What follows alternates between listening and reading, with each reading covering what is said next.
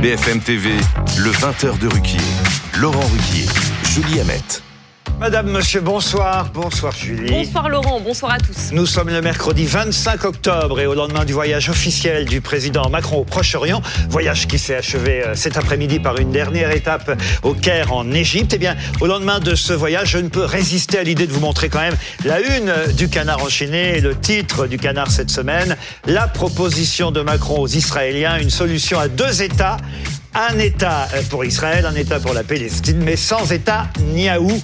Il fallait le trouver, le canard l'a fait. Plus juste, peut-être, le dessin de Chaunu dans l'Union de Reims, où on voit notre président de la République regarder jouer les équilibristes, tandis que dans Nice matin, le dessinateur de ligne nous montre le président français dire au Premier ministre israélien, je cite le dessin, moi je n'ai qu'à traverser la rue et je vous trouve un processus de paix.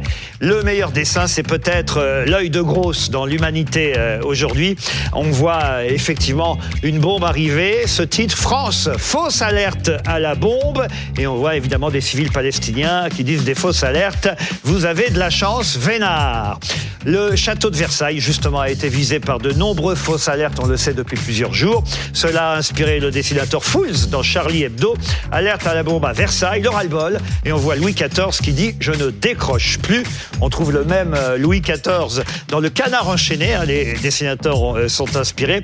Et cette fois, c'est Mouget qui reproduit euh, le tableau du peintre Hyacinthe Rigaud. Et on voit que le roi a été évacué lui aussi à cause de cette fausse alerte. Pourquoi je vous ai montré tous ces dessins? Eh bien, tout simplement parce que l'actualité est forcément plus souriante en dessin, bien loin de l'horreur des vidéos. Et je vous dis ça parce que ce matin, le Parisien euh, nous rappelait ces images terribles des crimes du Hamas que Tsahal, l'armée israélienne, a décidé de montrer à un panel de journalistes, parmi lesquels d'ailleurs euh, un de nos journalistes de BFM TV qui est ici ce soir, Nicolas Coadou. Et le journal La Croix a posé cette question. Hein. Faut-il regarder les images violentes pour prendre la mesure de l'événement? Ce sera l'objet de notre premier débat ce soir. Et pour ça, Julie, je vous laisse présenter et nos invités et nos équipiers. Nos débatteurs du soir, Natacha Poloni, directrice de la rédaction Marianne. Bonsoir à vous, Natacha. Louis Morin, euh, journaliste euh, politique et réalisateur. Bonsoir à vous, euh, Louis. Bonsoir, Bonsoir, à vous, Selim Derkaoui, journaliste. On accueille aussi, donc vous l'avez dit, nos invités Nicolas Quadou et Hugo Dorsemène, tous les deux reporters à BFM TV. Vous venez tout juste de rentrer, c'est ça Oui, cet après-midi. Cet après-midi. Euh, on est très heureux de vous avoir avec nous sur le plateau. Et on accueille également Johanna Rosenblum. Bienvenue à vous, psychologue clinicienne et consultante pour BFM TV. Bonsoir à tous les six. Dans la deuxième partie hein, de cette émission, euh, tout de suite après le trombinoscope, nous aborderons un deuxième sujet. Faut-il prévoir un plan B pour la cérémonie d'ouverture des Jeux Olympiques Et à cette occasion, sur ce plateau, nous recevrons David Douillet, qui a été euh, deux fois médaillé olympique, mais aussi ministre des Sports, donc qui connaît bien le sujet. Guillaume Fard, notre consultant police-justice pour nous parler de la sécurité, euh, évidemment déjà à l'œuvre autour de cette cérémonie de juillet prochain. Et plus étonnamment peut-être, Christine Bravo, pour deux raisons. Effectivement, elle était à Atlanta pendant les JO d'Atlanta en 96, au moment où il y a eu un attentat. D'ailleurs, donc Clint Eastwood a fait un célèbre film euh, depuis. Et en plus, elle vit sur une péniche euh, sur la scène, donc elle nous racontera elle aussi son expérience. Ça, ce sera en deuxième partie, mais on commence tout de suite, effectivement, par ces images horribles qui ont été montrées à différents journalistes. deux semaines après les attaques du Hamas contre Israël. Saal a donc pris la décision de montrer à une centaine de journalistes internationaux dont vous faites partie euh, les images des crimes du Hamas. Conférence de presse donc un peu particulière. Vous avez pu assister à un film de 43 minutes qui montre les massacres commis par les terroristes du Hamas, des images captées euh, par les, les appareils euh, des terroristes du Hamas, des smartphones, des GoPro, tout ça est très documenté. On a pu le voir d'ailleurs ces, ces derniers jours. C'est une sorte de plongée dans l'ultra-violence à laquelle vous avez été euh, confronté. On a sélectionné un petit extrait, évidemment un extrait euh, très dur, mais euh, peut-être le plus regardable. Oui, on va dire diffusable. diffusable. Diffusable, on va dire. On regarde l'extrait.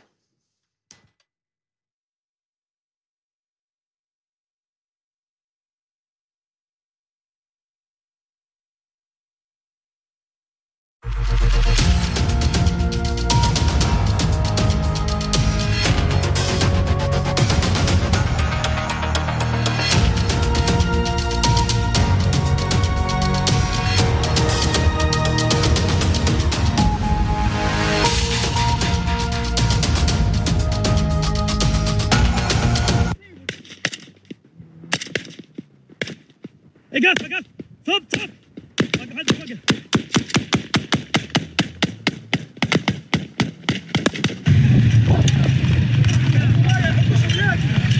العوف. مش عايش تمامك عليهم بنفتح هذا بدش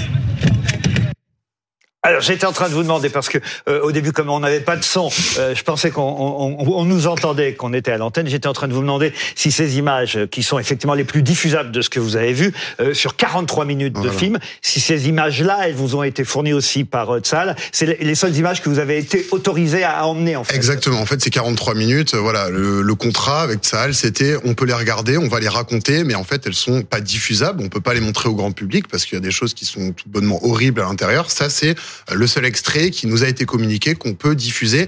Et euh, c'est des images qui sont terribles à regarder, mais c'est peut-être les images les moins terribles de ces 43 minutes. En fait, ce qu'on a vu sur cette vidéo, c'est euh, une, GoPro, une dashcam plus précisément, ces, ces caméras, vous savez, qui sont embarquées dans les voitures, qui filment en continu euh, d'un civil israélien proche de la bande de Gaza, euh, qui croise en début de matinée, le 7 octobre, euh, les terroristes du Hamas, euh, qui donc lui tirent dessus. Vous aviez évidemment le choix de refuser, euh, j'imagine. On hésite à voir ces images quand on est journaliste, reporter. On hésite, on hésite, et après on se dit que en fait c'est des images pour l'histoire, et en fait nous, si on est ici en tant que journaliste, on a aussi une certaine responsabilité de voir ces images, ces images qui peuvent pas être diffusées au grand public. Pour autant, euh, on a pu voir depuis deux semaines que euh, chez certaines personnes, il y avait des doutes sur la véracité de euh, de ces massacres, euh, de plusieurs choses qui ont pu être racontées. Euh, je pense que l'intérêt de l'armée israélienne et des journalistes, en fait, c'était de montrer ces images pour que nous puisse le raconter. Et notre parole, ensuite, elle compte euh, quand on peut raconter, un peu décrire ce qu'on a vu, même s'il y a certaines choses qui sont difficilement descriptibles. difficilement descriptible. Et puis vous avez pu entendre aussi ce que disaient les membres euh, du Hamas, les terroristes du Hamas, devant des corps déformés. Papa, maman, euh, soyez fiers de moi. Euh, J'espère que la maison, dans la maison, tout le monde, euh, j'ai liquidé ces dix juifs moi-même et j'en suis très fière. Pardonnez-moi, j'ai mal. Ce sont les terroristes, Ce sont les terroristes qui disent ça. Euh, vous avez pu les entendre et, et les voir directement euh, à l'œuvre. Ouais, totalement. On voit une certaine fierté en fait. On, on les sent exaltés euh, par euh, ce qu'ils ont fait. Ils répètent plusieurs fois que c'est un jour de gloire. Notamment, euh, on les voit euh, sur leur pick-up quand ils ramènent les otages dans la bande de Gaza. Ils sont, ils sont heureux, ils sont exaltés. Ils disent c'est c'est le plus- c'est un grand jour, c'est un grand jour. Et il y a effectivement cet extrait WhatsApp où un terroriste appelle euh, son père ou sa mère dans la bande de Gaza et lui dit regarde WhatsApp, je t'ai envoyé des photos. Regarde, j'ai tué 10 juifs de mes mains. Tu te rends compte? Et ouais, c'est quelque chose qui est extrêmement marquant. Le son, un son qu'on n'est pas prêt d'oublier. Ouais. il se sert du téléphone de la victime pour appeler ses parents. euh, et ils ont fait ça, ils ont envoyé des vidéos, ils ont contacté les familles avec les téléphones des victimes. Enfin, c'était dans Le le. but, c'est évidemment, euh, au-delà des euh, 1000 victimes qu'il y a eu euh, là-bas le 7 octobre dernier, c'est de toucher le plus grand nombre et de faire peur au plus grand nombre, on, on- on l'imagine bien. Et quant au but de Tsahal de montrer ces images euh, aux journalistes, c'est évidemment pour répondre à peut-être une campagne d'intoxication qui a lieu et sur les réseaux sociaux et dans euh, certaines rédactions même, euh, parfois, qui se font piéger, particulièrement depuis l'histoire de l'hôpital à Gaza, j'imagine. Absolument. En fait, pour euh, tout vous dire, cette séance de cinéma, donc c'est, oui, je dis séance de cinéma parce que euh, ça peut paraître terrible de le dire, mais c'est à ça que ça ressemblait. C'est, on arrive a à cette carte de presse. Ouais. Il y a euh, comme une ouvreuse avec une arme quand même, euh, une arme en bandoulière, qui échange les cartes de presse contre un bracelet jaune et tout le monde s'installe sans caméra et on assiste à cette à cette séance. Et ce qu'ils nous disent eux directement, c'est on a hésité pendant plusieurs semaines, à vous, plusieurs jours, deux semaines à vous montrer ces images, mais on a décidé de le faire pour montrer qu'on se bat contre pas contre des humains, et que c'est un combat, selon eux, pour reprendre leur terme, un combat de civilisation, euh, de euh, la, la lumière, un petit peu contre l'obscurité, pour reprendre leur terme. Alors, je vais faire réagir à notre équipe avant qu'on donne la parole aussi à notre consultante euh, psy, Johanna Rosenblum. Je voudrais euh, juste vous faire réagir à, à ce qu'écrit euh, Perle Nicole Azaïd, qui est sociologue à l'Université hébraïque de Jérusalem. Dans La Croix, ce matin, elle tentait de répondre à cette question. Est-ce qu'il faut regarder les images violentes pour prendre la mesure d'un événement? Elle disait, les journalistes internationaux qui traitent de ce conflit ont souvent tendance à mettre dos à dos les victimes israéliennes et palestiniennes. Voilà pourquoi on doit voir ces images, non pas parce qu'une victime israélienne vaut plus qu'une victime palestinienne, on ne peut pas faire de différence entre les morts, précise-t-elle, mais parce que la manière dont elles sont tuées et les gens qui les tuent sont très différents. C'est vrai, c'est ce que vous avez vu? C'est vrai, pour autant, après, c'est pas antinomique de, euh, de trouver absolument euh, honteux et scandaleux ces images euh, de massacre, il n'y a pas d'autre mot, des civils israéliens, et pour autant déplorer la mort des civils palestiniens en Palestine. Je pense qu'on peut faire les deux, et ça fait d'ailleurs partie de notre travail de journaliste, bien que ce soit plus compliqué, vu qu'on ne travaille pas dans Gaza pour des raisons sécuritaires et des raisons Même imposées par la- si l'objectif là, c'est pour Israël de permettre à ses journalistes d'adhérer totalement à sa riposte. Totalement, évidemment, c'est une grande part de communication. Euh, après, euh, les journalistes euh, sont pas là pour adhérer ou quoi que ce soit. Les journalistes sont là pour euh, pour pour retransmettre l'information et c'est une information qui est communiquée. Mais il faut bien sûr remettre les choses dans leur contexte. On parle là, c'est 43 minutes des images comme ça. Il nous explique qu'il en existe 1000 heures. Il y Évidemment. a toutes les caméras des villages, il y a les caméras sur les voitures, il y a les GoPro des combattants du Hamas, il y a les vidéos prises par les secouristes. Donc c'est un choix qu'ils ont fait de nous montrer ces images-là. Euh, il y a évidemment une part de communication là-dedans. Alors voilà, quelle est la part de communication Quelle est euh, évidemment euh, la, la part mémorielle de ces images C'est la question qu'on peut se poser aujourd'hui. Natacha Polony, pour commencer. D'abord, je pense qu'il faut bien distinguer, en effet, qui regarde. C'est-à-dire que là, ce sont des journalistes et ce n'est pas du tout la même chose que les mêmes vidéos diffusées sur les réseaux sociaux. Parce que le but n'est pas le même, vous l'avez dit, vous jouez un rôle qui est un rôle pour l'histoire, qui est celui de pouvoir attester que ce que vous avez vu était vrai. Ça n'a rien à voir avec l'émotion qui monte quand on regarde ces horreurs sur les réseaux sociaux et quand ça devient un moment de d'exaltation parce que c'est ça que ça fait naître et un moment donc de, de montée de, de pulsion, de colère. D'ailleurs dans un sens ou dans l'autre puisque chacun se renvoie dans la figure des images et chacun choisit ses images et c'est ça l'effet pervers. Là, ça n'est pas la même chose. En revanche, en effet, vous avez tout à fait raison de distinguer le, la capacité à attester de la véracité de ce qui s'est passé, et c'est très important parce que nous sommes dans une époque de guerre de l'information. Je vous renvoie au livre excellent de David Colomb sur la, la guerre Et de complotisme, donc. Et voilà, Ça mais va forcément, faire. mais qui est nécessaire pour, enfin, je veux dire, qui est, qui est fatal. Pourquoi? Parce que de toute façon, il y a eu dans l'histoire et il y a encore des manipulations à grande échelle d'images, de, de séquences. Donc, il est nécessaire que des gens qui ont du recul et dont c'est le métier soient capables d'aller regarder ça. Après, vous avez tout à fait raison. Tout le, tout le travail des journalistes, c'est de regarder ces images, mais ensuite de ne pas entrer dans la communication de ceux qui les montrent. Pourquoi? Parce que en effet, il y a un débat nécessaire à avoir sur la politique du gouvernement israélien, sur la façon dont Israël a joué la politique du pire. Et ça doit être distingué, et c'est tout notre travail de journaliste, de l'horreur de ces images. Selim Derkaoui. Oui, parce que pour rebondir ce que- sur ce que vous dites, c'est que la première victime d'une guerre, c'est la, c'est la vérité. Mais là, tout à l'heure, vous avez employé pour les morts palestiniens de morts euh, et pas de massacres. Et en vrai, ce qui est intéressant avec les milliers de morts palestiniens qu'il y a depuis des dizaines d'années, il y en a eu en 2014, 2500, il n'y avait pas de tour Eiffel au drapeau euh, de la, de la Palestine, par exemple. Ce qui est très important et très intéressant, c'est qu'en fait, ce n'est que des statistiques. Et c'est-à-dire qu'elles sont pas incarnées, ces morts-là. Parce qu'il manque des images. Il manque des images, notamment à Gaza. Il y, a, il y a une vingtaine de journalistes qui sont morts à Gaza. Il y a un fixeur palestinien, euh, journaliste, qui est décédé aussi, qui était euh, qui travaillait avec Radio France. Et cette absence d'image-là est très frappante dans une dans un conflit comme celui-là où il y a vraiment un déséquilibre de l'image et surtout de l'incarnation de ces images-là, des vies humaines qu'il y a derrière. Donc, dans tous les cas, c'est très bien que vous puissiez le documenter, mais c'est vrai qu'on voit l'absence de l'autre côté Mm. euh, d'images, de, de, de, je dirais, de d'histoire et de compassion par rapport aux images. Louis Morin veut réagir. Oui, oui, oui, parce qu'il y, y a beaucoup de choses à dire. Tout d'abord, Nicolas Quadou, moi, votre témoignage, je le trouve absolument poignant. Il me fait froid dans le dos. Et heureusement, heureusement qu'il y a des journalistes pour pouvoir témoigner de l'horreur qui s'est produite euh, le, jour de cette attaque euh, terroriste euh, du, Hamas. Moi, je suis pour montrer la réalité de la barbarie. Il n'y a pas de démocratie lorsqu'il y a une rétention d'informations. Il n'y a pas de démocratie sans droit à l'information. La liberté de la presse, ça fait partie intégrante de la démocratie. Et une image, c'est une information. Aujourd'hui, les vidéos, ce sont des informations. Alors bien sûr, il faut protéger euh, le public le plus euh, sensible, il faut protéger les enfants. Mais aujourd'hui, la réalité, je vous entendais euh, tout à l'heure, Natacha Polony, et vous avez raison, euh, vouloir prendre des précautions contre l'exaltation possible que peuvent susciter ces images auprès des aspirants terroristes. Mais la réalité, c'est qu'aujourd'hui, les, les- hein. les aspirants terroristes et tous ceux qui sont en voie de radicalisation, ils ont accès à ces images. Elles sont déjà sur les réseaux sociaux, elles circulent déjà dans des boucles WhatsApp, elles circulent déjà dans des boucles Telegram, et tout le monde peut y accéder. Donc la réalité, c'est qu'aujourd'hui, les seuls qui n'y ont pas accès, c'est le grand public. Mais cette image, et ces images, toutes ces images, ces heures, c'est peut-être ces 1000 heures d'images, puisque c'est c'est ce qu'a communiqué euh, l'armée de Tsahal, eh bien, elles font partie intégrante de la réalité, de ce qui s'est passé.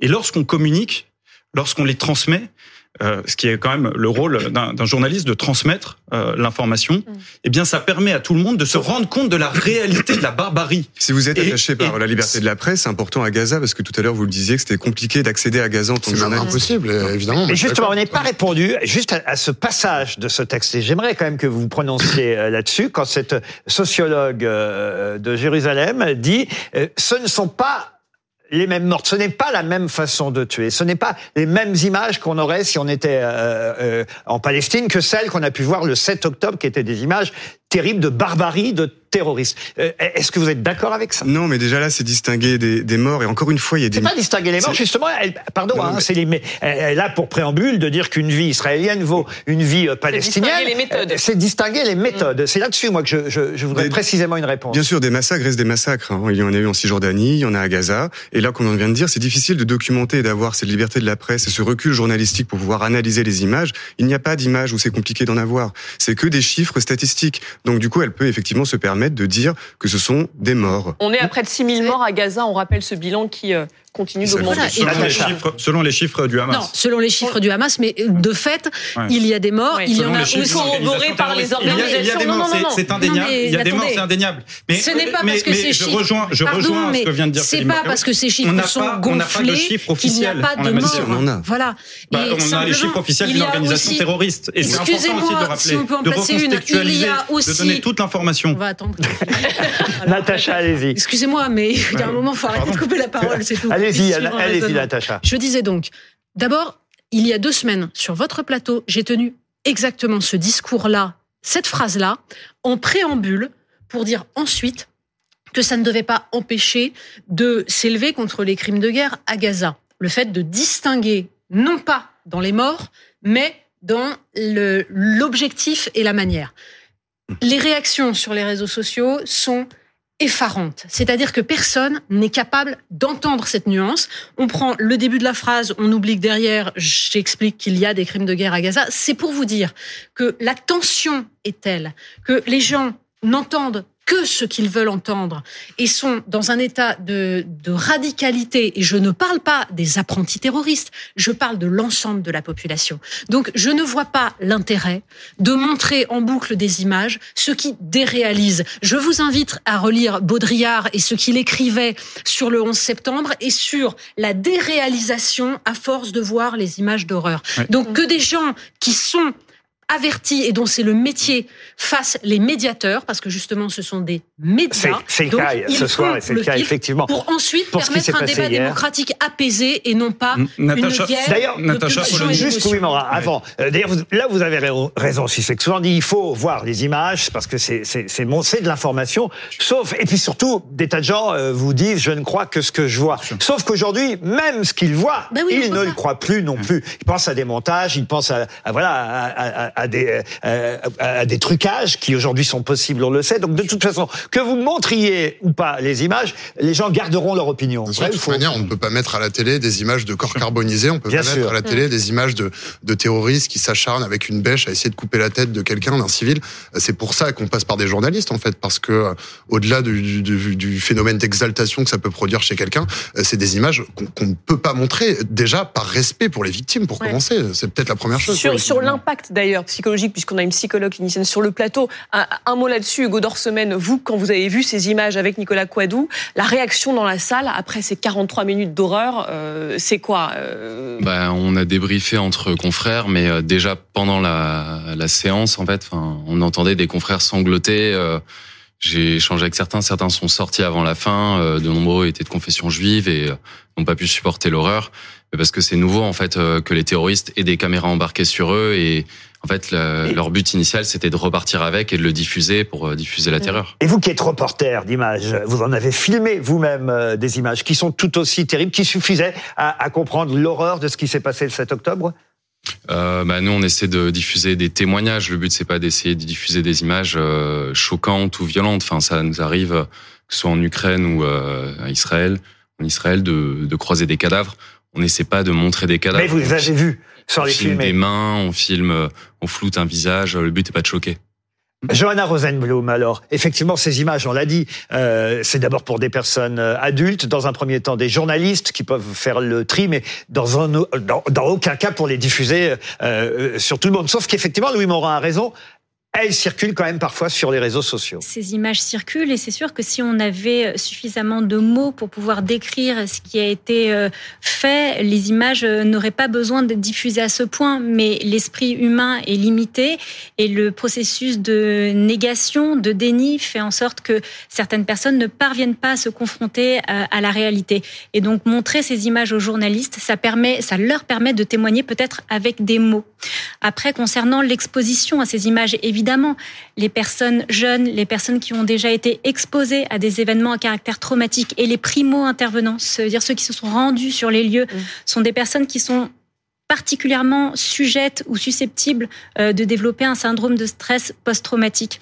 Et c'est un syndrome qui est très pernicieux parce que les premiers temps, on encaisse, il y a cette adrénaline, cette volonté de bien faire son travail, cette volonté d'encaisser, de tenir debout. Et parfois, des semaines ou des mois après, il y a des symptômes comme ça qui se réveillent extrêmement douloureux et qui peuvent toucher même les personnes les plus aguerries. Mm. On se rend compte à quel point quand même il y a une guerre de la communication qui se joue. Il n'y a pas que ces images-là qui ont été diffusées.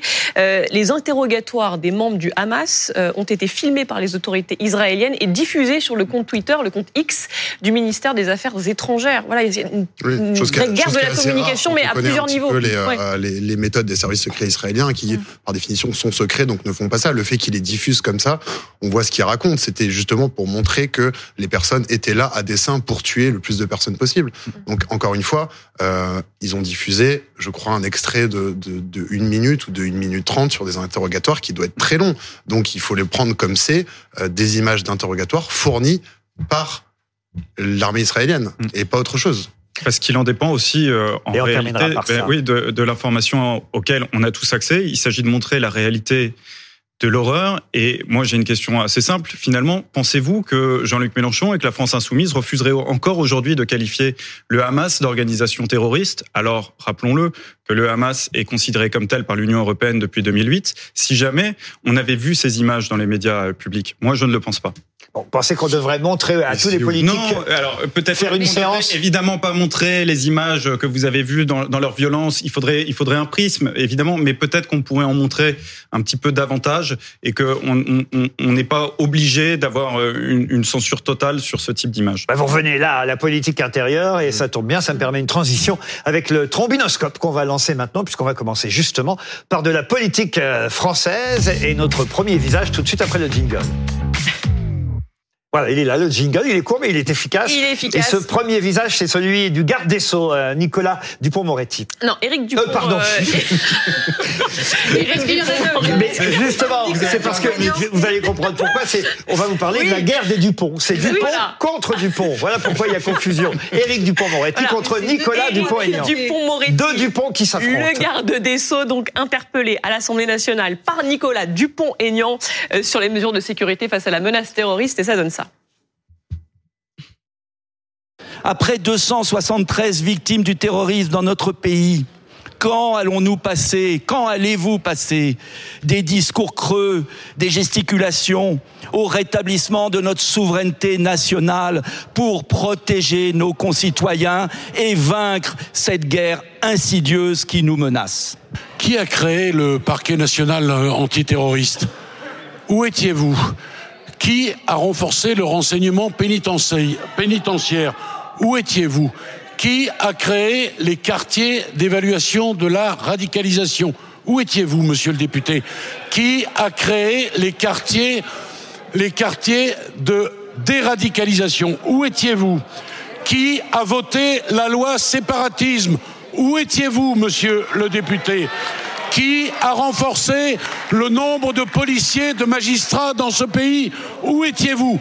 Vous étiez trop occupés, en réalité, avec vos camarades Bigard et les autres, à nous dire que le vaccin tuer nos compatriotes. Voilà, Éric Dupont-Moretti contre Nicolas Dupont-Aignan. La guerre des Dupont à l'Assemblée, c'était hier. Et c'est Éric Dupont-Moretti qui gagne sur la forme, mais on constate quand même qu'il répond pas sur le fond. Ah, pourquoi? Ben, Il n'a pas répondu tout simplement au- à la question qui était posée par Nicolas Dupont-Aignan, qui était que comptez-vous faire euh, pour lutter concrètement contre la menace euh, terroriste? Et en fait, il a donné des exemples de ce qu'ils avaient déjà Et fait. Exactement, il a fait le bilan de ce qu'ils ont déjà fait, et il a raison de le faire. Hein. Le bilan n'est pas nul, mais il n'a pas, il a pas répondu. Natacha Polony, De fait, lequel la- Dupont gagne? C'est là, on est dans du dans du spectacle parlementaire. La seule question, c'est est-ce que le droit tel qu'il existe aujourd'hui en France permettait ou non de faire de qui- faire quitter le pays à l'assassin de Dominique Bernard. C'est-à-dire est-ce que réellement le droit a été appliqué correctement? Est-ce que nous souffrons de jurisprudence qui nous empêche d'appliquer réellement ce qui permettrait de protéger les Français? Or, de fait, il n'y a pas de réponse. On est dans du spectacle. C'est dommage. On passe à un autre visage, celui de Mathilde Panot.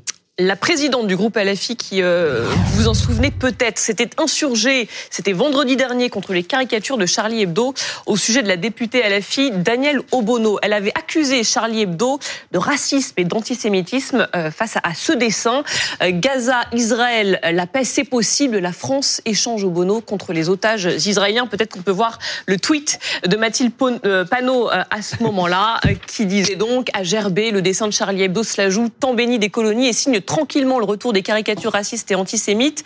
Audience toute trouvée avec euh, F de Souche qui partage immédiatement. Français de Souche, oui. Français de Souche. qui- On, On vous gêne pas les racistes. voilà. Bah, et effectivement, elle s'en est pris à Charlie à cause de ce dessin, Madame euh, Panot.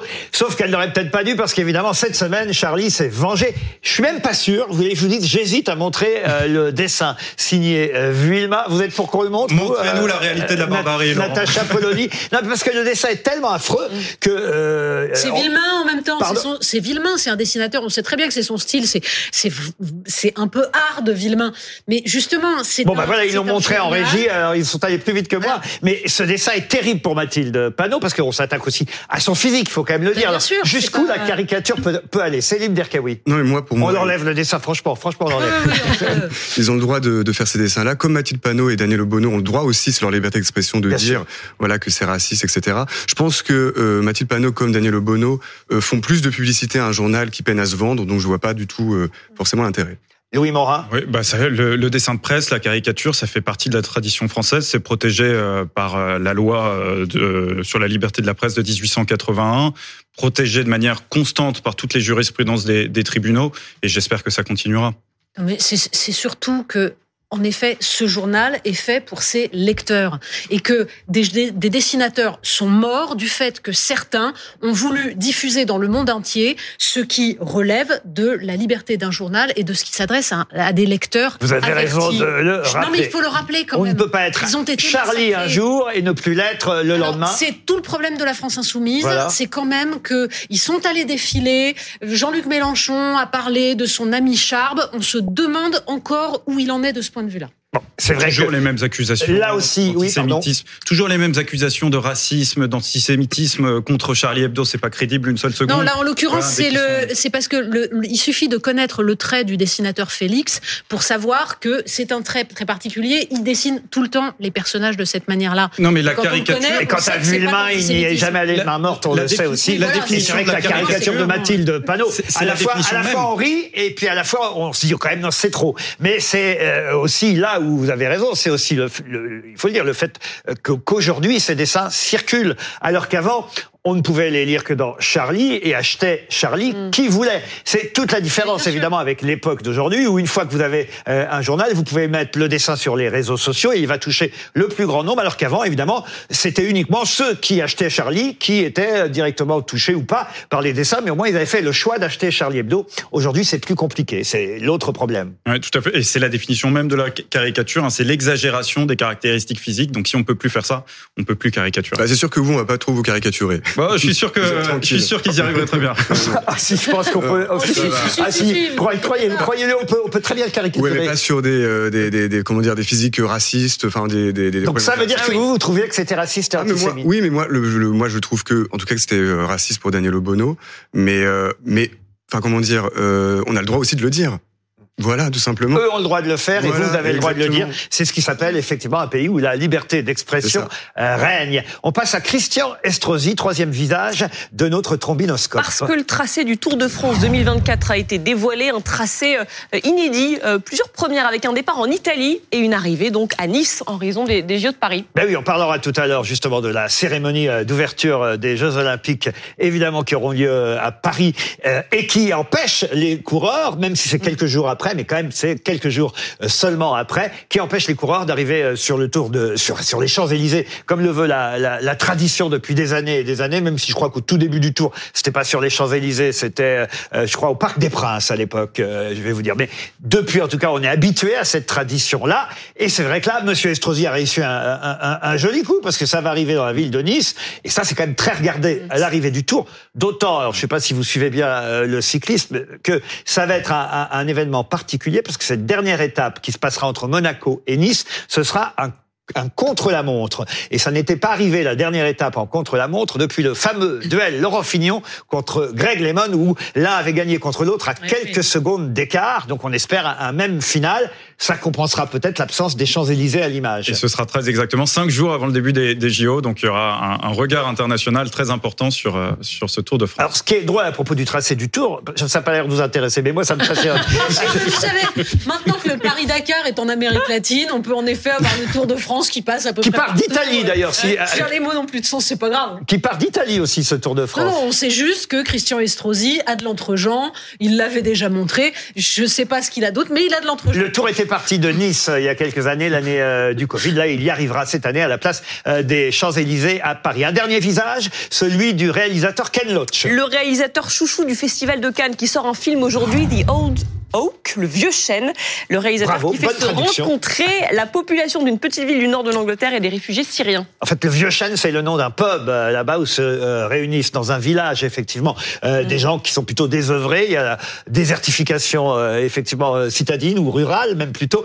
et, et ils sont au chômage pour la plupart. Évidemment, ils voient arriver d'un ma- d'un mauvais œil des réfugiés euh, syriens, sauf qu'il y a une photographe parmi ces réfugiés syriens qui va commencer à exercer son art de la photo sur, on va dire, les tronches euh, de ce euh, village. Ken Loach fait des films incroyables, à chaque fois récompensé, pas à chaque fois, mais quasiment. Il est un des réalisateurs les plus récompensés au Festival de Cannes. Et il a 87 ans. On dit que c'est peut-être son dernier film. Ouais, pourquoi j'avais envie de mettre le projecteur sur ce réalisateur? Bah oui, il a fait des chefs-d'œuvre. Par exemple, Le vent se lève sur la résistance irlandaise.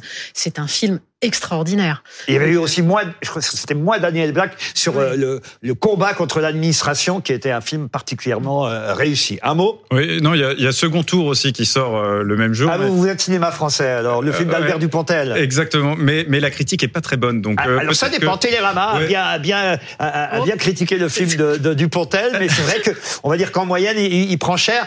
Mais comme on est en vacances scolaires, on sait aussi que le film qui sort aujourd'hui, qui fera sûrement le plus d'entrées, c'est le film de la bande à Fifi. Ça s'appelle euh, Trois jours max. Euh, généralement, les critiques sont pas très bonnes hein, pour ce genre de comédie. Je sais pas si on peut Pourtant, voir la. Voilà. Sauf que ça Philippe cartonne. Lachaud est excellent. C'est vraiment, enfin, je trouve que c'est du très c'est Tarek Boudali, là, hein. Je sais, oui. C'est son copain Tarek Boudali qui avait fait déjà euh, Oui. 30 jours max. Là, c'est Eh 3 oui. jours max. Ça devrait effectivement attirer des millions de téléspectateurs. Moi, quand j'étais gamin, c'était les Charlots. Vous voyez, c'est à peu près ça. Hein. C'est pas leur faire Oh, injure. c'est meilleur. Il y a plus de moyens. Il y a plus de moyens, mais c'est l'esprit qu'avaient les Charlots. Et ça faisait euh, pareil, hein, des scores énormes dans les années euh, 70, euh, 80. Et oui, je suis déjà vieux. Allez. Et on se fait gronder dans l'oreillette, Laurent. Ben, je comprends parce que c'est l'heure de la pub. On se retrouve tout de suite après avec notre deuxième débat. Tout de suite.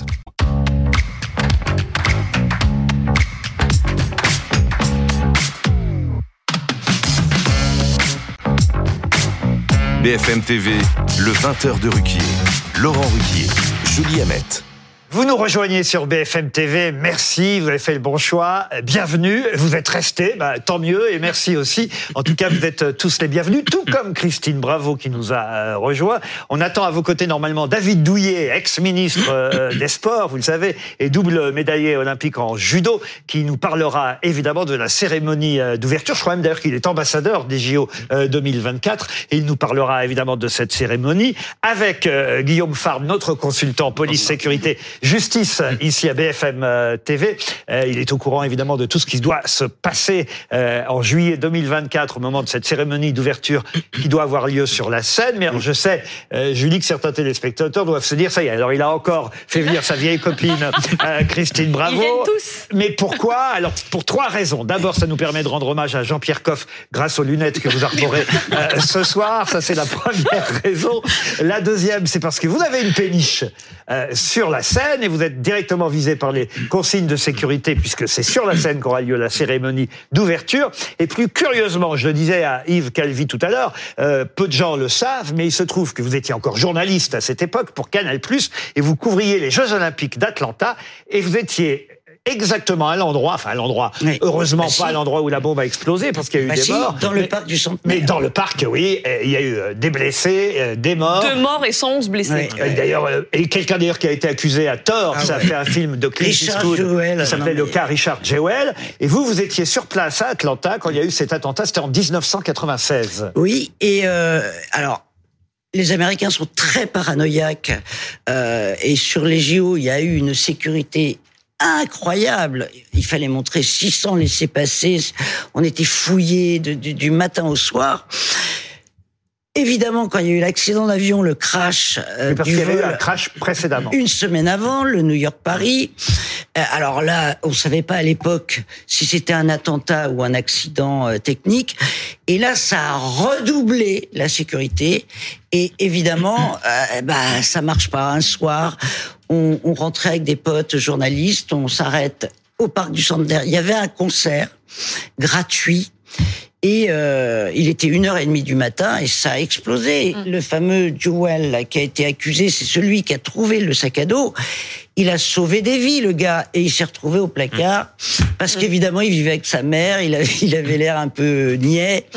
Euh, donc Ça veut dire que le zéro risque n'existe Non, pas, Guillaume pas. Non, non, et certainement pas pour les Jeux Olympiques, parce que là, on parle effectivement de l'attentat du, du 27 juillet 96, qui, qui est d'ailleurs attribué à l'extrême droite américaine, puisqu'il faut aller au bout de l'enquête. Depuis, on sait effectivement Oui. que c'est l'extrême droite américaine. Ouais, qui- est chrétienne, Chrétien. conservatrice et, et hostile à l'avortement. Et c'était un des motifs, en tout cas, qui a été évoqué au procès lorsque l'auteur a été condamné euh, à la prison à vie, puisqu'il a été condamné quatre fois à la prison à vie. Donc, comme ça, il y, a, il y a probablement la certitude qu'il purge sa peine euh, jusqu'au Oui, bout dans le système toujours- américain. Mais il y a l'attentat de 1972, euh, les Jeux Olympiques de Munich, ont été endeuillés quand même par euh, par un attentat extrêmement grave. C'était la délégation israélienne qui avait été prise pour cible.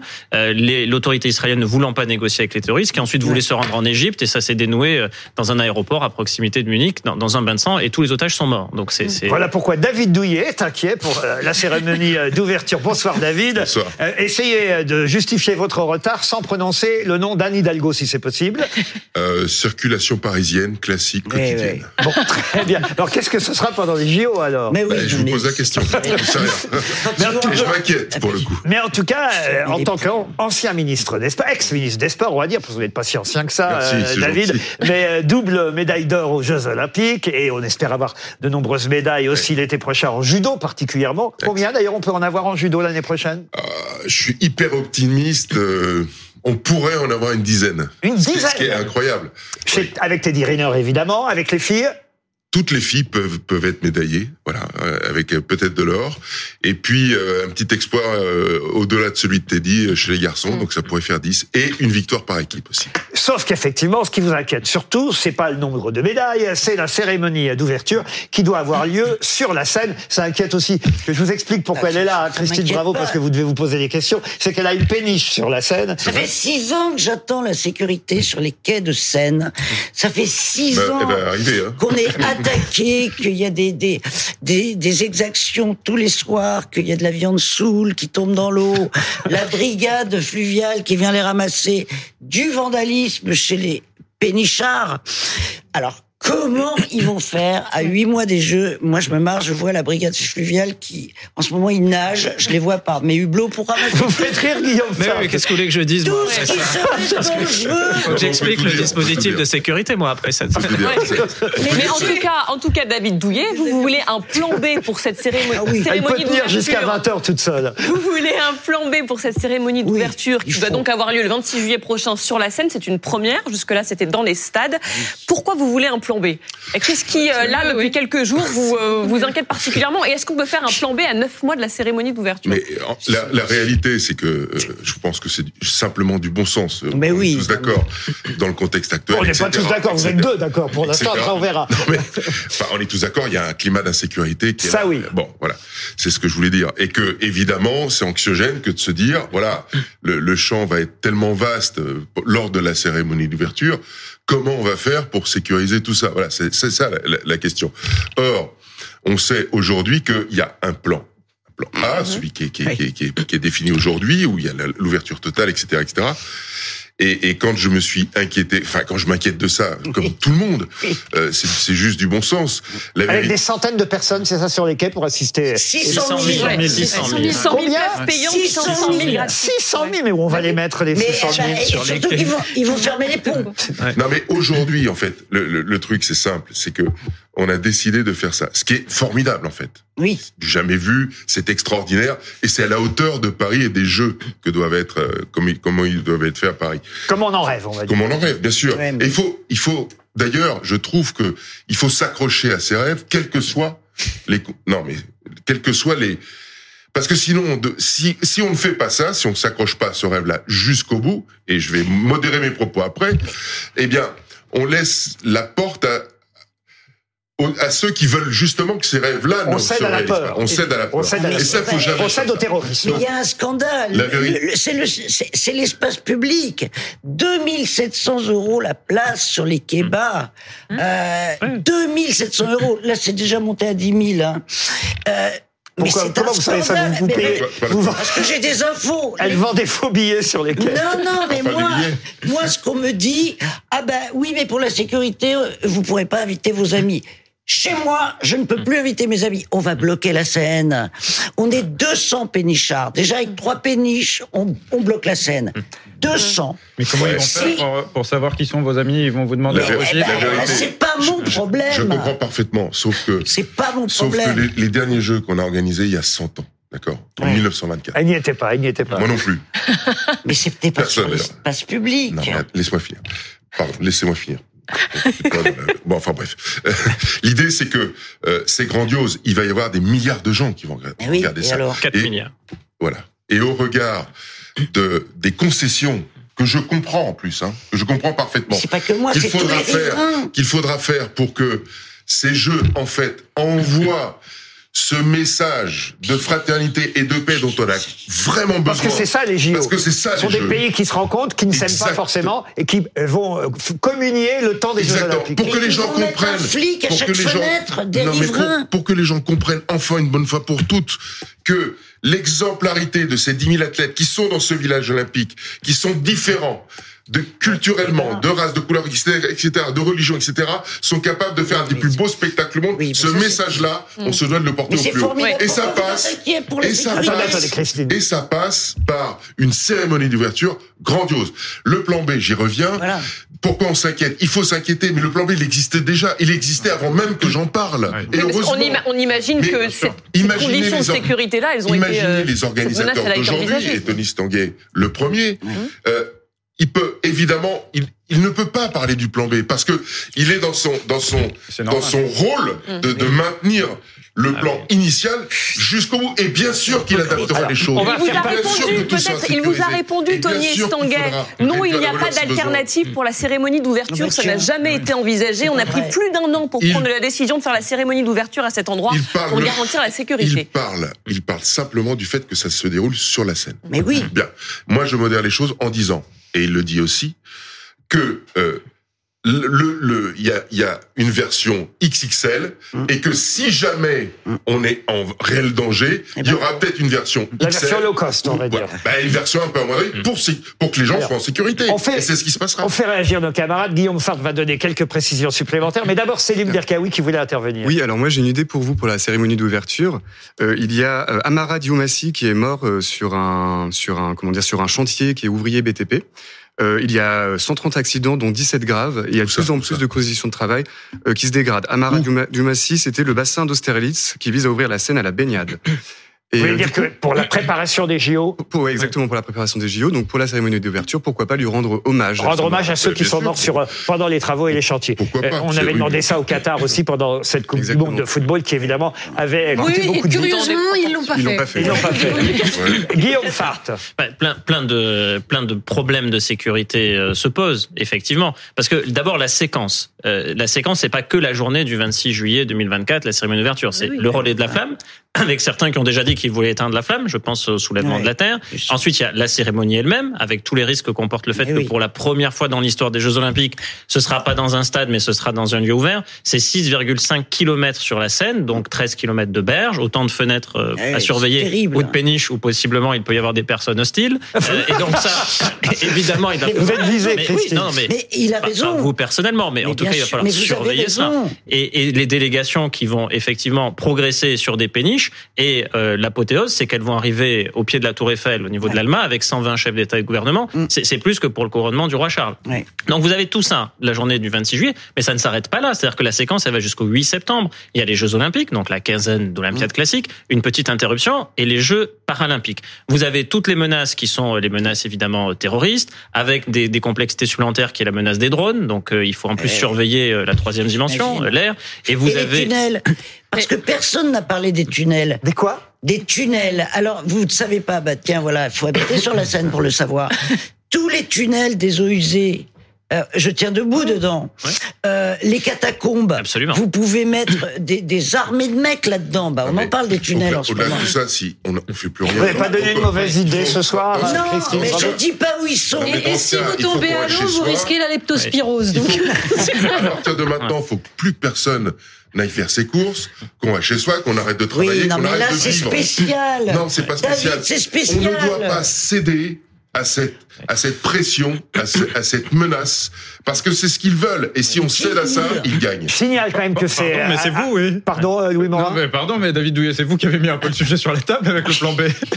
Ben oui, mais non, mais c'est Oui. c'est en fait, je dis. Oui, on il faut que ça se fasse. On n'est pas Ouais, idiot. Mais au cas où, il faut qu'il y ait un plan B. Voilà ce que dit Parce que- David Parce qu'il y a des gens qui disent non, faut rien faire. tu vois. Ouais. Donc euh, le maintien du, du, du plan initial aujourd'hui, c'est le bon message en réalité. Je parle du plan B parce Évidemment. que évidemment, j'essaie de rassurer les gens On est en d'accord. leur disant que Sur- Pas tout en même temps, Guillaume sur, ce, point, pour quand même qu'il y ait une petite note d'espoir, je voudrais parler d'Astérix parce que en fait, c'est le syndrome du village gaulois, cette affaire de Qui sort demain, le nouvel album d'Astérix. Dans, Astérix, vous avez euh, le, poissonnier, son poisson est pas frais, le barde il chante et ils sont tout le temps en train de s'affronter. Sauf que quand les Romains sont là, ils font front commun et généralement ils gagnent. Et là, c'est un peu ce qu'on vit, c'est-à-dire que tous ceux qui ont la charge de la sécurité des JO, entre le comité d'organisation, la mairie de Paris, la préfecture de police de Paris, se, se montent un peu tous la tête en mode ça va très mal se passer. Sauf que, Non. et c'est la note d'espoir, il y a quand même un savoir-faire dans ce pays. Je Bien tiens sûr. quand même à le rappeler. Bien sûr. On a fait l'Euro 2016 de football avec Bien une sûr. menace terroriste extrême. On avait les mêmes nœuds au cerveau avant. Les fan zones, c'est Oui. dangereux, on va pas y arriver. Il n'y a pas eu d'attentat majeur, ça s'est très bien passé. On La a Coupe réussi du à le monde de faire. rugby On a récemment. fait récemment la Coupe du monde de rugby. On on est a en plein fait dedans encore. La Mais manifestation du dans des 11 stades. J'ai janvier l'impression que c'est fini 2015. parce que les Français sont éliminés. Ah, Mais avec elle dure mais encore. Vous avez Mais des chefs. Et il n'y aura pas de supporters de Mais- foot anglais. Là, ça on devrait prend un risque considérable. Mais les, mêmes disaient ça quand on a fait venir des chefs d'État le gens 11 qui janvier vont dans les- 2015 à Paris et on a réussi à le faire. Ils arrivent par des métros, ils arrivent par des RER. Mais et à un moment donné, dans l'entonnoir des stades, d'ailleurs, ces abrutis Mais- avaient fait, s'étaient fait exploser sur l'esplanade du Stade de France. C'est pas pour rien. Eh oui. C'est que, bah, parce que Mais là, il y a l'endroit où concentration de gens j'habite, la était- Seine, qui elle était fait- bénéfique pour eux, malheureusement. Expliquez-nous, vous, À l'endroit où j'habite, la Seine, elle est pas, elle est plus petite que ce studio. Non, n'exagérez pas quand Ah, mais, même. je- mais bien sûr que si. Il y a l'île Saint-Louis, l'île de la Cité au milieu. La Seine est très large euh, Oui. à l'endroit de, de- où ils vont arriver. Oui, au niveau de la Ah, moi, c'est les photos de chez vous, enfin de, de la vue depuis votre Ouais, péniche. Pas de chez vous. Voilà. On ne se permettrait pas.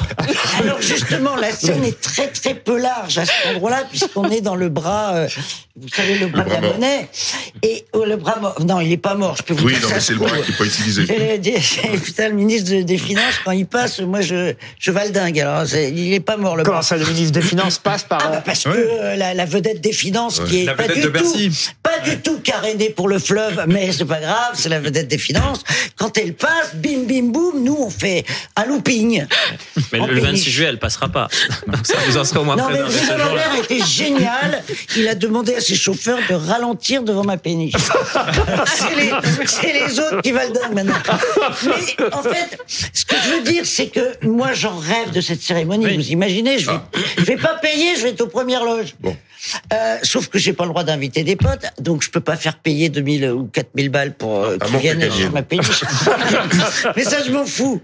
Euh, mais si vous voulez, euh, j'ai pas peur pour moi, mais je me demande comment vous allez faire. Un, un- un crétin met un sac sur un bateau. Moi, Non, Il y, a, il y a- il y a des gens, il y a des gens quand même très compétents et talentueux, notamment au RAID, au GIGN, à la BRI, et, et puis euh, plus, plus généralement l'ensemble des, des forces. qui vont Et même l'armée participera peut-être. Oui, mais on va devenir L'armée on a un participera problème peut-être à la sécurité. Alors, En oui, premier lieu, les services de renseignement. oui.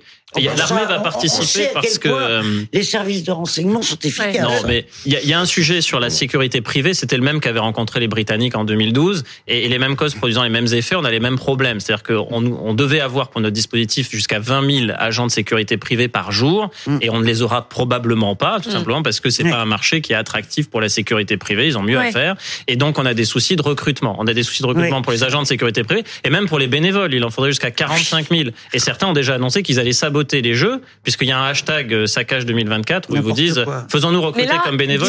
On n'a pas, on n'a pas d'idée Oui, encore sur le nombre. On n'a pas d'idée juste sur le nombre de, ça. de, de, de, de, Parce que, en d'officiers de fait, police oui. déployés. Alors si, ça c'est plusieurs dizaines de. Ça s'appelle oui. du travail dissimulé en fait. C'est ça le problème. Et du coup, ce qu'ils veulent faire, je trouve ça très malin, parce qu'en fait, ils vont être bénévoles, ils n'auront pas de sécurité sociale, ils n'auront pas de droit du travail, euh, ils vont faire pas mal de taf euh, C'est le principe du bénévole. gra- gratuitement. Oui, mais c'est pas normal. Il faut les salarier quand même, hein, Pourquoi parce que bah pourquoi? Parce Un qu'ils vont travailler. En plus, non, non, non, non. dans En cas-là, on leur a demandé. Je vais vous, faire, je vais On vous a- donner une y avait précision qui est simple. En tant qu'ancien ministre des Sports, quand même, hein. il n'y aurait pas de sport français en Ah oui, France parce bénévoles. que ce sont les bénévoles qui portent Mais tout oui. ça. Ah, mais justement, mais il faudrait les Donc, faudrait payer tous davantage. les bénévoles Ah, bah non, bah, de. France et de Navarre. On a, on a dépensé, on a dépensé des milliards. C'est On a l'essence dépensé même des de la milliards en définition du sécurité, bénévole. en vidéosurveillance. On a, on a dépensé des milliards en vidéosurveillance pour les JO. En, alors c'est la loi, ou la loi olympique mi- des 2. milliards, non. La loi olympique 2 milliards. euh, qui Des va généraliser la des vidéo, la vidéosurveillance biométrique. Et, Non, euh, non, et ça, non, ça, c'est pas Non, non, c'est pas ça, et ça, Je veux bien. Aujourd'hui, c'est pas Algorithmique, pas biométrique. Attention, c'est important parce que Oui, du coup, les associations, elles ont peur que ce soit, soit- cela soit diffusé, utilisé ensuite après les JO. Donc c'est vraiment un, un- Donc, problème faut de rien faire. surveillance Mais tant mieux, surveille si, rien. si, enfin, Donc pour vous, il faut payer les bénévoles, on fait rien, Ah bah ça, on surveille je- rien. les bénévoles, on les monsieur, soigne, quand c'est même, euh, on paye les gens qui il me travaillent, semble- non mais on il paye me pas semble les qu'il y a bénévoles. des- Mais non, des- c'est- Définition même des mais bénévoles. on fait Pas tout en même temps. Il y a- Natacha il y a Polony. suffisamment d'argent pour faire des contrats de travail. Il a- Vous savez ce que c'est un contrat de Céline, on travail laisse quand même, répondre non Natacha. Vous savez ce que c'est Il me Céline. semble qu'il y a deux problèmes différents. Il y a un réel problème sur la question de la surveillance vidéo et de la façon dont tout ça va être utilisé et en quoi la loi permet ensuite de poursuivre ce type de surveillance. Donc là, je suis d'accord avec vous. En revanche, le bénévolat, du moment, alors ça, ça dépend pourquoi, il ne faut pas en abuser, mais le bénévolat fait partie de la tradition du sport, des associations. Mais non, mais en revanche, de Villiers. en revanche, De la en revanche, le souci, clubs qui le parce fait- que les gens n'ont pas le temps, ils Oui, sont bénévoles pour être Non, mais- entraîneurs. Non, mais ça bord. pardon, mais Ça, bénévoles. ça Le caméras bénévolat- Pas tout le monde en même temps. Le bénévolat fait partie de ce qui soude une société. Les- pour Natacha, on, on sort un peu du sujet, quand même. Pardon. Oui, oui. Revenons, à la sécurité. Et, et la Christine. sécurité, les, les- Les les caméras, caméras de oui. surveillance dont vous parlez, moi, j'ai pas le droit de filmer le quai. C'est-à-dire que euh, quand je me fais euh, agresser, quand il y a des mecs qui montent sur ma péniche, j'appelle la fluviale en panique. J'ai pas le droit Oui. de me servir. Des... Parce que vous n'avez pas le droit de filmer la voie publique. Ouais. Mais toutes les personnes privées Alors sont bon, alors j'ai pas le droit de, de- de filmer la voie publique. Eh, Moi, mais moi, la voie publique, c'est bah oui, c'est- devant chez moi, pas comme chez beaucoup de gens d'ailleurs. oui, s'ils habitent au rez-de-chaussée. oui. Pour le coup, mais enfin, elle est ma voie publique. Et donc, en revanche, eux, ils vont faire payer 2700 balles à des gens pour être devant chez moi. Euh, alors quoi, on peut pas les filmer Non, mais les, les juste- caméras du monde entier vont faire quoi? Ils vont nous mettre des bandeaux euh, Non, ce qui, ce qui va changer pour la vidéoprotection, c'est le recours à l'algorithme. Pour l'expliquer très simplement, c'est-à-dire qu'il y a toute une série de cas non conformes qui vont euh, éveiller les opérateurs qui regardent les images. Par exemple, quelqu'un qui court, quelqu'un qui est par terre, la caméra va tout de suite se, se braquer sur lui pour savoir s'il fait son Bah, lacet, avoir, s'il a hein. chuté, s'il a fait un malaise. C'est ça en réalité. Ils sont tous bourrés mais sur les mais il n'y a pas de biométrie, ça il faut pas laisser croire aux gens qu'on va croiser ça avec des fichiers. D'abord, la CNIL l'interdit, la loi l'interdit, Ah oui. et, et on va pas non plus récupérer des données euh, biométrique ou à caractère personnel on des pourrait- gens pour euh, pour les jeux. Ça, vrai. On pourrait juste se dire, à un moment donné, parce que en parlant des délires, on est dans une période très particulière. Ah oui, en plus. D'accord? Et sur un temps que vous avez décrit qui est contraint. D'accord? Il y a le démarrage des Jeux, la fin des Jeux paralympiques. On est là-dedans. Est-ce que pour protéger les gens, parce qu'il s'agit bien de ça, d'assurer leur sécurité, il s'agit bien de ça, de la vie des gens, est-ce qu'on pourrait pas, pendant une période donnée, utiliser tous les moyens possibles C'est-à-dire pour faire en sorte, tout, je suis précis, tous les moyens possibles, quels qu'ils soient, pour arriver à ce qu'il n'y ait aucun problème. Évacuons- évacuons Paris. fait, hein. Et, Évacuons et si, Paris. et si la vidéosurveillance ou, ou le ou le ou le euh, Les qu'on- algorithmes. les algorithmes, Oui. si ça dérange quelqu'un, je comprends en plus que ça puisse déranger, mais qu'on les utilise dans un temps qui est normé. Ça, on peut le faire. On peut même le faire grâce à la loi. Mais ils veulent virer les bouquinistes ah, pour des raisons de sécurité. Est-ce que, est-ce tout ça ne nous explique pas pourquoi nous étions la seule ville candidate que, pardon, mais si on la a nos question. légions, C'est on génial. était les seuls candidats. La parade de la cette l'idée est géniale. Il faut quand même d'ailleurs signaler que c'est Thomas Joly, d'ailleurs, quelqu'un qui vient de notre région, puisqu'on est de la même région, euh, David Douillet, c'est un Normand. Euh, Thomas Joly, il vient de Mont-Saint-Aignan, pas, Ouais. pas Et loin de chez vous, Pas au fond. chez- pas loin de chez nous. Vous l'avez rencontré, mais plus précisément encore de chez vous, plus près de Rouen du Havre, et, et vous l'avez rencontré, le metteur en scène, Thomas Joly? Euh, oui, lors d'une émission de télévision où je l'ai rencontré. Parce que lui, évidemment, il y tient à sa cérémonie euh, Ah, d'ouverture. oui. Euh, et, et- et donc, ce serait quand même bien, après des, des mois et des mois de répétition, parce que j'imagine que ça va être énorme Ah, et c'est fantastique. C'est lui qui a signé la mise en scène du dernier Starmania, qui était particulièrement euh, euh, réussi. C'est un garçon brillant, très talentueux, et donc on imagine que cette cérémonie, elle va effectivement être La- exceptionnelle. à la-. Donc, ce serait bien que ça puisse se passer en plan A et pas en Ouais. plan B, euh, David Non, mais ça Douillet. se passera pas en plan B. Louis Morin. Mais on comprend euh, l'inquiétude parce que on se dit que la France est relativement vulnérable. Il y a quelques mois, en mars dernier, on avait quand même dû annuler la venue du roi Charles III en raison du climat social. On n'avait pas été capable d'assurer la sécurité de la venue d'un d'une pour personnalité d'ordre étrangère. public. Mais on l'a fait après, ça s'est bien passé sur Ouais. le plan du terrorisme. Mais d'ailleurs, là, là, les, pour policiers, en l'occurrence, sont très inquiets, disent qu'ils ne connaissent pas vraiment le dispositif qui sera mis en place pour le maintien de l'ordre. Ils demandent des formations en cas d'attaque chimique, euh, nucléaire. Bactériologique, oui, oui, mais. Et mais des y a- y. Mais quoi, c'est à, il- c'est à prendre à la rigolade ou Non, pas ça C'est des demandes il y a un jeu, euh, syndical euh, à l'approche d'un grand événement, mais c'est vrai aussi pour les sociétés de transport en Ile-de-France, et c'est vrai aussi, et là c'est beaucoup plus légitime je pense, pour le mouvement dit des gilets noirs, c'est-à-dire de ces ouvriers sans papier qui travaillent sur les chantiers et qui demandent la régularisation et l'amélioration de leurs conditions de travail. Donc ça, ça Là, vous faites plaisir à Céline ça, c'est oui. Ah ben, c'est vrai. Pour le coup, ils, ils travaillent dans des conditions qui sont déplorables euh, et, et ce mouvement-là a commencé à, à- à progresser et à se lancer. Mais dans tous les cas, beaucoup demandent et le sujet principal du moment, c'est qui va pallier l'absence euh, des agents de sécurité privée parce que tous les moyens ont été employés. On a rabattu tous les demandeurs d'emploi possibles vers les métiers de la sécurité privée. La région Île-de-France finance la formation. On a abaissé le nombre d'heures, c'est-à-dire que pour former un agent de surveillance, il faut 175 heures. Pour les JO, c'est 106. C'est-à-dire que si vous êtes devant un hypermarché, c'est peut-être plus sensible. Vous avez fait 175 heures que pour les JO, vous en aurez fait 106. Donc il y a beaucoup d'incohérences parce que tout est fait pour avoir le plus d'agents possible, mais on ne J'ai les une aura pas. question, Guillaume. Qui va protéger les biens et les personnes ailleurs que Et sur voilà. les sites des Eh bien, c'est tout le problème parce que si vous êtes un festival euh, cet été de théâtre, de musique, etc., vous aurez pas nécessairement de policiers et de gendarmes dans votre département parce qu'ils seront tous concentrés euh, à Paris. Et euh, par ailleurs, bah, la délinquance Enfin, du non, quotidien, là, elle vous exagérez. Il y, y aura toujours. L'ex-ministre des Sports intervient. Il y aura de toute façon, bien sûr qu'il y aura peut-être pas autant de monde que d'habitude, mais il y aura de toute façon un service minimum, heureusement. Un mot, un mot. David Douillet, sur celle qui est au, ministère des Sports là euh, maintenant, Amélie Oudéa Castera. C'est son année, elle va avoir un énorme euh, Ouais. travail. Ouais, c'est bien. Et puis- elle, elle est compétente. Non, Monsieur. elle est bizarre. Comment ça Quand elle a dit euh, que les prix étaient euh, moins chers, moins élevés que dans les autres pays pour euh, les Jeux Olympiques, je suis désolé, mais dans les autres pays, c'était pas 2700 balles sur l'espace public. Donc déjà, elle a dit ça. Moi, j'ai trouvé que c'était euh, Mais non, non, non, non, non, non, elle est, Ah elle est, si. elle est compétente, elle est sérieuse. Mais c'est vrai que c'est cher. Elle est concentrée. Ah oui. Mais attendez. euh, Pour l'espace public. Mais si vous on organise les jeux. Attendez, on organise les jeux. Euh, on prévoit un budget. Euh, Eh euh, ben. Attends. je- Euh, on, on est quand même, je sais pas si vous avez vous vous êtes rendu compte, mais il y a une hausse des matières premières, une hausse des taux. Ah bah oui. Enfin, tout ça, tu peux pas le prévoir quand tu obtiens les jeux. Il y a sept ans qu'on a obtenu les jeux, et, et donc tout ça a des conséquences assez assez fortes sur le budget, puisque c'est Mais 400 c'est- millions Est-ce de que c'est légal 400 millions de, de d'euros. vendre euh, euh, C'est chez, 400 chez les gens? D'euros. Est-ce que c'est légal de finir. vendre le C'est trottoir 400 millions d'euros du côté de la Solidéo en plus, et c'est 400 millions d'euros en plus du côté du COJO. Le tout fait monter évidemment le, le, Non, le mais c'est d'habitude, je comprends faut, la question. il faut le financer. Je comprends la question de Il faut le c'est dans financer. un stade. On fait payer l'entrée dans un Eh stade. c'est Là, c'est dans Paris, sur les quais. C'est curieux de faire payer 2000 et quelques balles euh, une place sur, sur un quai. Mais c'est pas- sur c'est le quai d'en face, c'est gratuit. Donc, Pardon euh, Non. sur- Les mais 2000. si, il y a, Non, il y a- non, 500 non, 000 tu places n'as rien gratuites. compris. A- C'est les quais hauts qui Oui, sont gratuits. oui, ce sont les quais hauts. Les Voilà, il y a quais 500 000 bas. places gratuites pour 100 000 places payantes. Donc il y a quand même. Mais tu verras rien. Mais les quais hauts, euh, c'est, c'est, ils, ils Les vendent quand même. 2700 euros ne concernent pas les 600 000 personnes. Faut Heureusement. Heureusement. C'est ça que je veux Sinon, dire. Il y a des places, tu parles des places, on parle des places premium. Et dans, dans toute grande, dans, tout grand événement, les places premium valent cher. Et je Mais rappelle quand que, à un les moment gens. donné, quand tu fais quelque est chose, nous.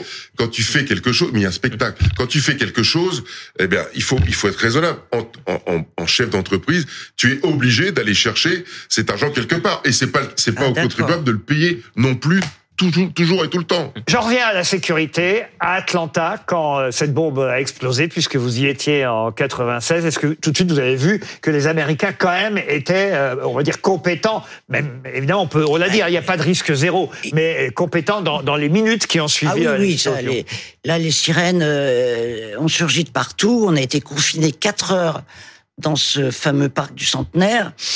Euh, mais néanmoins, euh, ils n'ont pas pu l'empêcher. Je veux dire, alors qu'il y avait, je vous promets, il y avait un agent de sécurité tous les deux mètres, surtout après l'accident d'avion, où on se demandait si c'était pas un attentat terroriste. Eh ben, un mec, qu'est-ce que vous pouvez faire de plus que de mettre un flic tous les mètres?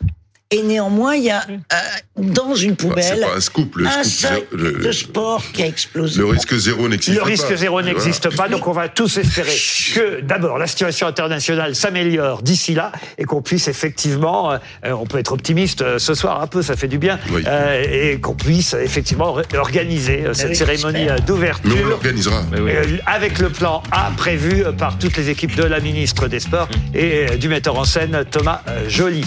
Moi, je vous retrouve demain soir à 20h, mais jusqu'à 21h. Jusqu'à 22h. pardon, il est 21h.